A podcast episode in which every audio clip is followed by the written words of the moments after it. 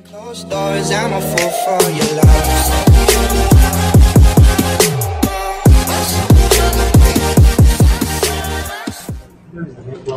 Hey guys, we're back at High Scholars this week for our second podcast. Um, and we're going to talk about the movie Charlie Wilson's War, which is which I'll have Isabella tell you what it's about. Hi guys. So, directed by Mike Nichols and written by Aaron Sorkin, Charlie Wilson's War is a 2007 American comedy drama film based on the story of U.S. Congressman Charlie Wilson and CIA operative Gus Avrakotos. Um, this movie talks about um, Operation Cyclone, which was a, por- a program to organize the support the to support the uh, Afghan Mujahideen during the Soviet-Afghan War. Um, the program allowed the Mujahideen to fight back against the Soviets because for a while they were uh, not doing so well in the war. Mortality rates were really high, and um, And um, uh, the movie is basically Charlie Wilson, Senator Charlie Wilson, going to Congress trying to get all these um, movements passed where he can get more funding to help the Mujahideen to get more supplies and weapons and such to defeat Soviet um, invasion on Afghanistan. And then the ending, spoiler alert, is um, well, not really spoiler alert, but during the entire time, everyone's really proud of Charlie.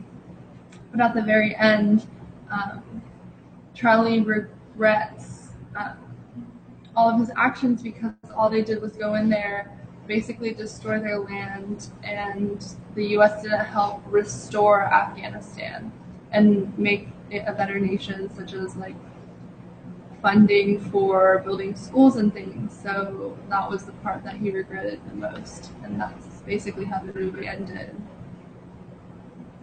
I think we need to talk about like why the Soviets invaded Afghanistan.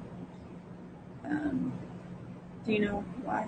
Um, uh, so the Soviet Union wanted uh, their main economic staple is oil, and they knew in the Arabian Peninsula is where some of the primest oil you can find in the world is.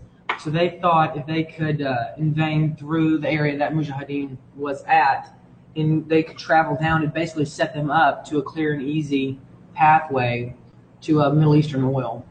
Well, it says here that um, in December of 1979, during the Cold War, the Soviet Army invaded Afghanistan to um, prop up the communist government of the People's Democratic Party of Afghanistan.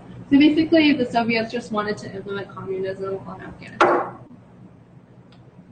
which is why the U.S. felt the need to step in with our troops, not just even like Charlie Wilson, because that's not what he funded, but like the United States as a whole went to war. You know, we were anti-communism for yeah for a really long time. I mean, we still are, but there, there's not really a spread of communism right now, so it's not an issue. But that's like- probably why we put troops there. If you look at it comparatively, the Soviets were trying to implement communism, and we're basically trying to implement democracy. So Yeah. that's Well, uh, Soviet Union, of course, wanted to bring communism to wherever they go. And the main reason they wanted to go through uh, the Afghanistan, I mean, they could have went anywhere they wanted to and spread communism. The reason is why why they went to the Arabian Peninsula is oil. And uh, the U.S., of course, we fight this crusade of against communism for democracy, which you know is, is invalid, partly true. It's also partly true that we need to, we want to defend our supply of oil, which was in the Middle East. So it's, it's definitely a political, a political and economic uh, causation of the Soviet-Afghan war. And let's talk about spin. Social, political, economic, and military aspects of the movie. um, so I definitely think the war. Oh, I definitely think branching off of political and economic came um, military because the uh, American government supplied the Afghan people with a lot of weapons. Oh, and uh, they um, they gave them like really big guns and um, a lot of you know supplies to help them in the war. So Which the Mujahideen was like refugees from Afghanistan, like in a certain place, like all like in the movie you see there's like thousands of these people in one little tiny area. They're being pushed out by the Soviets. So um, Charlie Wilson had gone over and seen all these things and he wanted to do something about it. And so that's why he was trying to get the funding because he met uh, children with no arms and mothers who had lost their children, and he was just he wanted to do something. And I guess in the end, he realized that he didn't do the right something, or he couldn't finish what he started. He did the right thing by like getting the Soviets out, but he couldn't finish what he started then, and he just had to leave after that. And I think that he he wasn't too happy about that. I think that really uh, I don't, disappointed him. I guess he was more disappointed in himself than at that point. But that's what he that's his role in it, which it's based on a true story. So uh, that actually happened. Fun fact: Charlie's Angels are Charlie Wilson's little Secretary. his secretaries that worked for him because he only had attractive women work for him. Going back to like Charlie Wilson as a person, he's quite an interesting person. Uh, believe it or not, he's a congressman from the state of Texas. Um, I think he was in the House, wasn't he? Uh, anyway, he's in Congress, and uh, and yeah, she she talked about uh, Charlie's Angels and uh, how they were uh, fairly they, they were attractive women, and he said uh, you, you can teach them how he was in the house. In the house, yeah, yeah. he was in the house. Uh, you, you you can teach them how to type, but you can't teach them to grow big tits, which is hilarious. to me at least. And uh, yeah, and he got multiple DUIs. He was uh, Oh, in the movie he he got suffered from extreme accused of- alcoholism. In the movie, he got accused of doing like Okay. cocaine, yeah, which they said wasn't true here, but like the person, his witness that said he didn't do it was like, no, I didn't see him do cocaine there. So I'll do it here, somewhere else. Yeah. It was not in the United States, but Um, it says that Wilson's first Wilson's attention is first drawn to the Soviet Army occupation of Afghanistan when he watches a televised Dan Rather report while hot tubbing with cocaine snorting strippers, a centerfold, and an aspiring producer in Las Oh, that's Vegas. how the movie starts. yeah. yeah. So he was. Uh, FYI, in case you want to watch it, don't watch it with your children because everybody's naked at the beginning. It is definitely rated R. And has brief graphic nudity. Uh, and it starts Tom Hanks and Julia Roberts and Philip Hoffman. So, pretty good cast. But on to the implications of the of the war. Um, like we said, it. I'm not really sure if we can pick one aspect that it particularly started with, whether it be political or economic. I feel like uh, the Soviets had a double agenda. They they it's not like they wanted. Oh, if we go in and spread communism, it's okay if we don't get to the oil, or if we go in and get to the oil, it's okay if we don't spread communism. I feel like it was all or nothing for them. So you can't really choose between a political and economic agenda here at this point. They they had all these uh, plans for themselves in Afghanistan, which is where the United States comes in, and like we were talking about in the Cold War era, we were just anti-communism and and not that we were spreading democracy, we just didn't want to. We just feared communism, like Contain it. yeah, uh, because I mean, Yoon said that. What did you say? It was called the Democratic State of Afghan or something. What was it called? Democratic. Democratic Party of Afghanistan. People's Democratic Party. Of Afghanistan. Okay, so Afghanistan was democratic, quote unquote, but I'm not really sure they were democratic. Did they have like a what did they have? Who was their leader?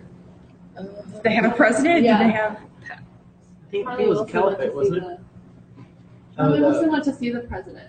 Pres- no? uh, He Pa- went to see the president of Pakistan, Oh. not the president of Afghanistan. I'm not even sure Afghanistan has a president, but Um, yeah, but I agree. the point is, I don't think I'm I- pretty sure that Afghanistan isn't really a democratic nation, and I don't think. Um, they're- they do have a president. Okay, never mind. I don't know what I'm talking about. If they do now. Yeah, they do now. Oh, the reason why he went to see the Pakistani president was because um, That's where the refugees were, right? Yeah. They were all in Wh- wh- Pakistan. wh- What's her name? The woman's name um, in let's Texas. see, her name Uh, was um, She convinced him to go to speak to the president over um, he- uh, helping the Mujahideen. Joanne Herring. Yeah. Because all the refugees were actually not in Afghanistan. They were pushed out of Afghanistan into Pakistan. And that's where the issue a- arose. Like, because they got out and they were, you know, disrupting life in Pakistan. I suppose the president of Pakistan needed help on something to do. And something you don't really see in this movie is the I mean you do, but it's not as big as like the themes of like the other movie. Um, is the social aspect of it all. Like you mostly see economic, political, and military, but you don't really like one of the big themes isn't really social, except for when you uh, when he goes to the refugee camps and you see like the children and the deaths and stuff like that. But, And I feel like the social part comes in the after, in the aftermath, which is how, like when we, when Charlie Wilson, Wilson helped fund it and like provide weapons to the Mujahideen to fight out the Soviet Union, it, that was successful. But then we had all these leftover, you know, weapons and um, things like that. And it, within the Mujahideen, there's a few radicals, which is um, what helped form the Taliban, which is where you get the social aspect, and this the aftermath leads to the attack on 9/11. So I think the social is there. It's just, I mean, in the real life thing, not in the movie, but um, in real life, like the social comes a little bit after. It may not be right when it starts, but it comes eventually because it all it all kind of goes together. So what about now? Like, are um, not invasion, but like us going into Afghanistan, and um, how does that have an effect on us in Afghanistan today? um. Like effects on Afghanistan today?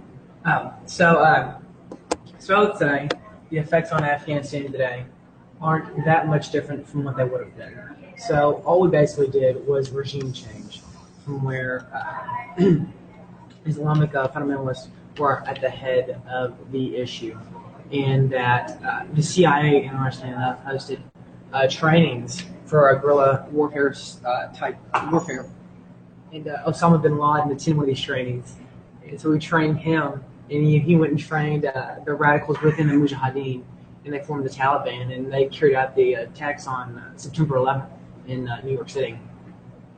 So uh, I, would say yes, it, it has still affected us today. and it's affecting Afghanistan. I mean, us going in there, like, we went in not just with like with what Charlie did, but like our military went into Afghanistan, and today, uh, Obama is still have troops in Afghanistan, and they're still not all being pulled out. So, which we used to have a lot more and they're working on getting every troop out. But we don't really know um, at this point what that might what might happen if we do pull all of our troops out and we just say hands off in Afghanistan. I don't think the United States government really wants to say hands off, but they don't really know what they need to do at this point either. A lot of people believe that uh, if oh, Obama stayed, you know, he's going to keep. His initial goal was to pull all troops out of Afghanistan.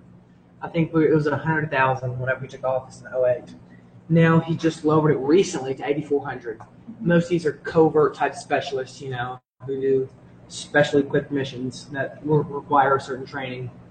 And uh, people believe if you pulled everyone out, it would just let uh, the Middle East go to crap again. I mean, it was for nothing because there's still evil, in my perception, over in the Middle East. And, you know, there's always going to be evil there as long as they keep the same ideology that they have. I mean, they're not all evil. You can't categorize. It. Right, right, that's right. But uh, Like the idea, like we took out um, Osama bin Laden, and then a new person steps in in his place. it, it- it's just regime change and always will be as long as the ideology exists.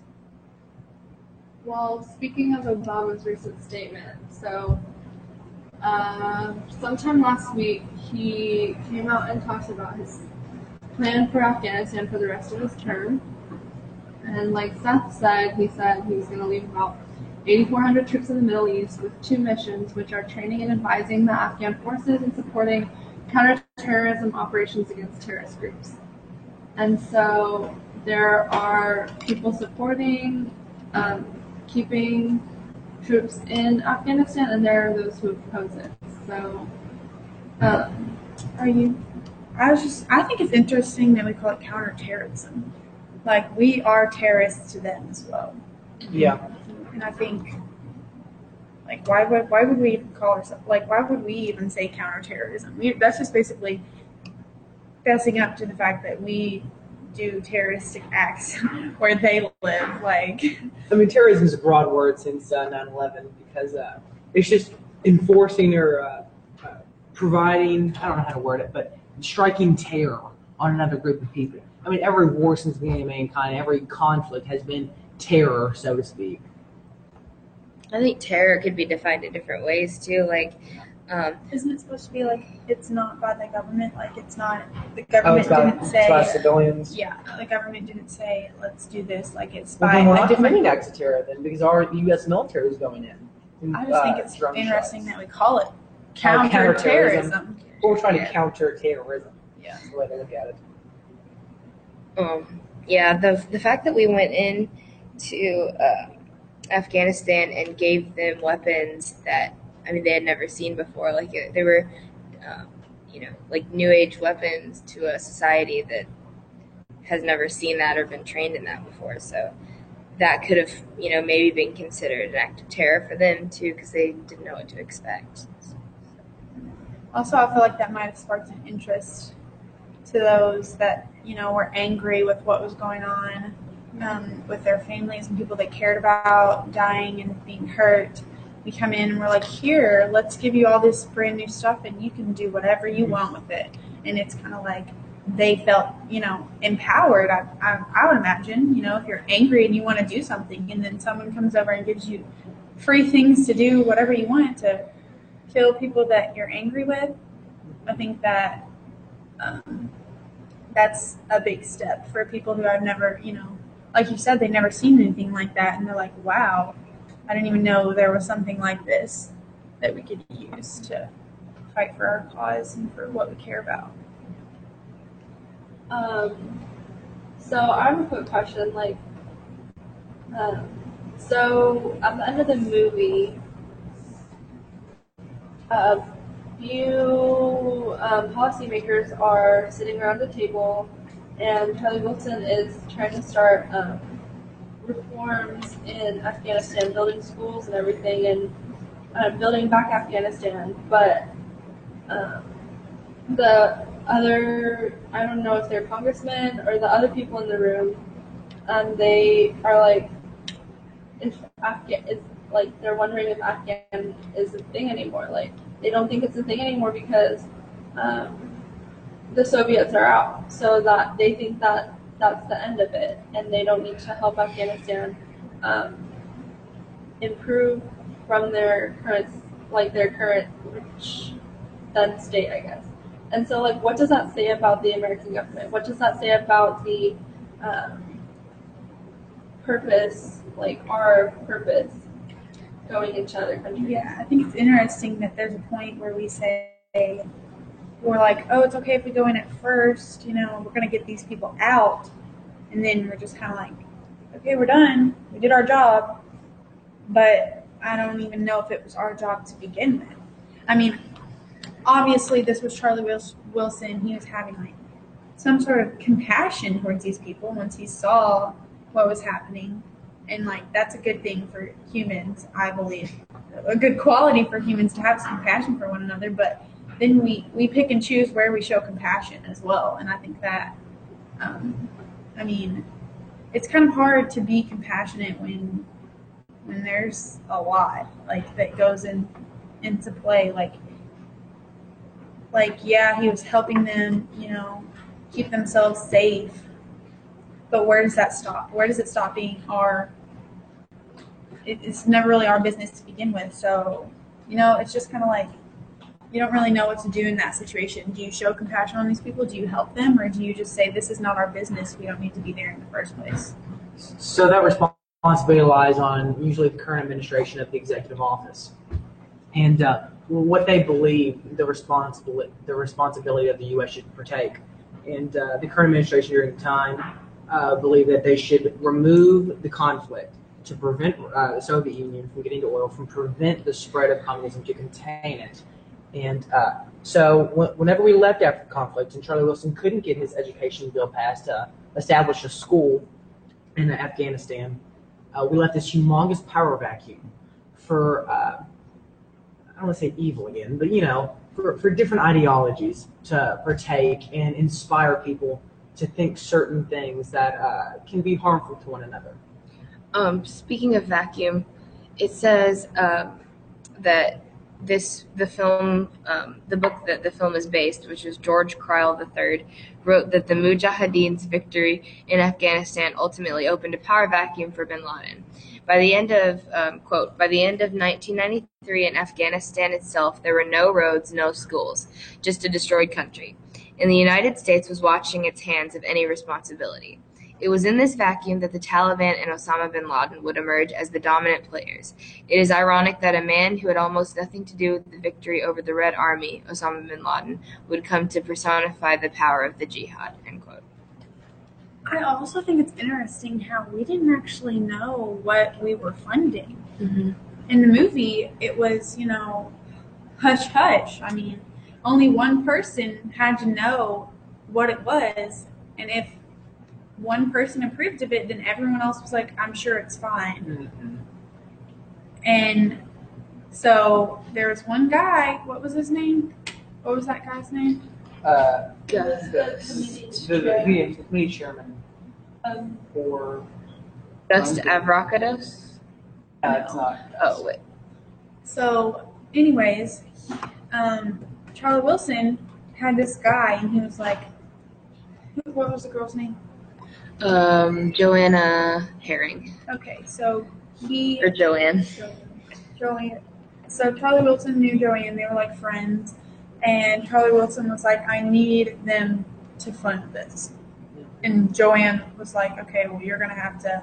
And she kept being religious about it, and he was like, She saw it as more of a moral crusade for her. "Yeah," and he was like, "No, you got to stop saying that." She's like, "This is how you're gonna get them to help you. You, this is how you will get the funding." So she got the one man that they needed approval from to say, okay, I'll do this. And then he felt there's a scene in the movie where he goes and he sees all these people and he's rallying them and he's talking about how they're going to eliminate evil and this is the war against evil, and then good against uh, versus evil. And then the U.S. would always go for the good.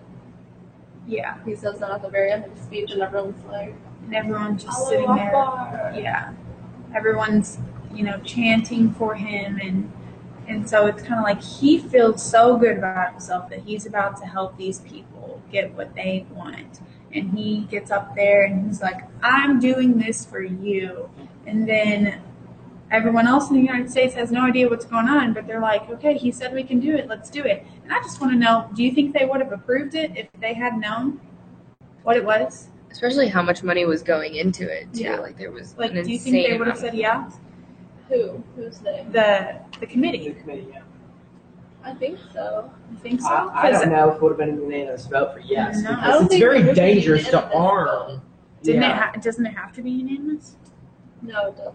I don't think so. I think it should be a majority on the committees. Okay. I'm not entirely sure. Don't quote me on it, but- But like, they didn't know and they still voted for it. All that money, they were just like, this guy's reasonable enough. We can trust what How he's much did the money increase? It was Um, it was from like five million to To like ten million, and then It, it kept doubling. Eventually, I think it hit what, Yeah, either to like 500 million or 1 billion. I think it was 1 billion is what it capped out at.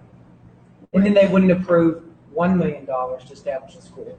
Of course, there's all who, who you gonna, what are you going to teach at the school? Who's going to be in the administration? Who's going to force kids or bring the kids to the school? So I guess there was a lot of a lot of baggage that came along with the policy, but still, it's only a million dollars.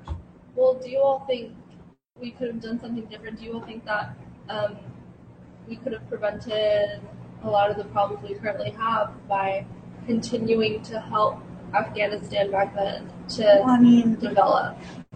Didn't we? I mean, we're still there. When did we first send troops there as like 51, the military? Was it before or after But- this? way before. We had like a discussion um, in class, like where the funding was going into. Like the United States is trying to um, make improvements in, Af- in Afghanistan, but nothing's working. Like um, one of our classmates said, she was like, um, "We're trying to bring a 14th century nation into the 21st century, and that's physically impossible. Like you can't just all of a sudden completely develop a country to become something like us. Yeah. And then those the funding that is going into Afghanistan currently, it's like trillions of dollars. And there was this one road that another classmate was talking about that they started building and it just got ruined. Like billion, millions and billions of dollars went into that single road.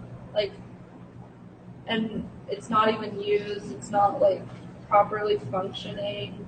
There are a lot of those cases where the United States has um, contracted with private uh, corporations um, to start developing Afghanistan, but there have been incidents of fraud where millions and millions of dollars have been have gone to waste, and it just questions like what exactly is our tax what, what exactly are our tax dollars going into? Like the government saying like, oh, we're helping this, we're helping that, but is it like really working? And I think I, I would question what are our intentions because in class we were talking about how, you know, the United States still has good intentions even if it's not really working. But do we? Do we have good intentions? Are we over there to help them, or are we over to get our own agenda in, like in line? Well, and just like playing devil's advocate here, but what if the whole point of us being in the Soviet Afghan war was for us to actually fight the Soviets instead of helping the Afghans? Uh, definitely part of it was to contain communism, but going out at the point that you made, uh, the fiscal irresponsibility responsibility of the U.S. government is no surprise. We, we've been terrible with funds for since we've existed, pretty much, and uh, we're, we're throwing all this money into the Middle East, and we're wasting. I, I have no idea the particular amount, but I would say the majority of the money to crap, absolute crap. And uh, uh, the U.S. taxpayer dollars are going to this. It's not just an international issue; it's more of a domestic issue as well.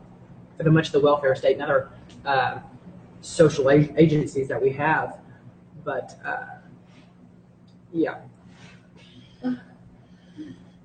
I mean, those people, they have to want to be helped. they do. And if they don't care to, like, I don't think they care to educate women or girls. Those aren't their priorities girls. at all. So we go over there and we try to build a school and we're like, everyone mm-hmm. gets to come. They're like, no, only the boys. Yeah. I mean, there's a different culture there. Yeah. There's a different belief system. And we can't just say, yeah, we're going to make this school. Young girls and young boys can come and they can learn about, you know, what are they going to learn about? We learn about U.S. history here. We learn about, you know, things that pertain. I mean, there's other things that we learn like chemistry and and pre-cal, which is you know universal, I suppose. But they have to. i mean, they have to start somewhere, I guess. But it's just who's going to teach them? Who's going to go? Because I mean, they don't. They don't. They don't care about that kind of thing. And branching off the uh, belief system, um, I mean, like the United States is was started as a Christian-based society, and you know, even though we had freedom of religion, we still have the pretty much Christian ideals, and um, a lot of the countries in the Middle East are based off of a are based off of a um, Islamic society, so they have completely different ideals and priorities than we do. Yeah, yeah. It's like so they um like it's just our government, you know, like you said, it's based off Christianity. Not that it like it can be molded with other beliefs because we're here because we have, you know, ideas that aren't limited to just Christianity. We are for the people. So but w- in a that's also because we have separation of church and state in places like afghanistan i'm pretty sure that does that's not non-existent No, the Middle East has no separation of church and state. They have caliphates, which the religion is basically the government. And uh, shoot, I have no idea where I was going with that.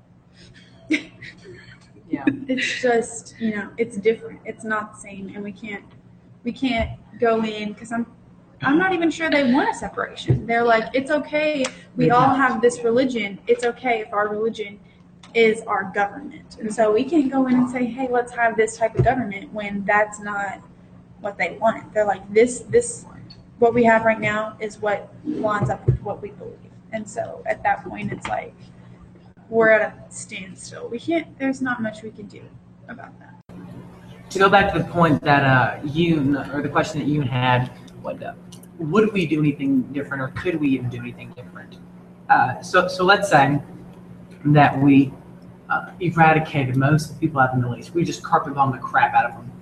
And then we would have uh, subject to regime change. And of course, that's essentially what we did. We uh, let that humongous power uh, power vacuum in the Middle East.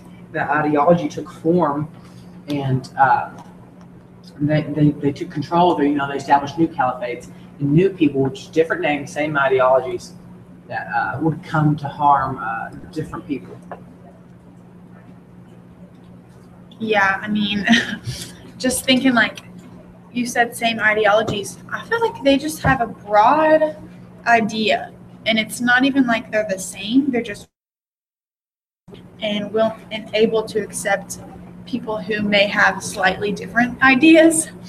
Um, so like, say like, uh, like ISIS, they're they have an idea and the basis of that idea is able to reach a broad audience of um, people who believe in Islam. Like it's not limited to like certain people. Like obviously they're radical, but they're the idea is not it's not limited to you know only these Muslims. Like if someone else wanted to join, they could based on their beliefs. Does that make sense? Did that make sense? Yeah, Yeah. Going back to touch on ISIS, they're much of a, an imperialist type of a faith.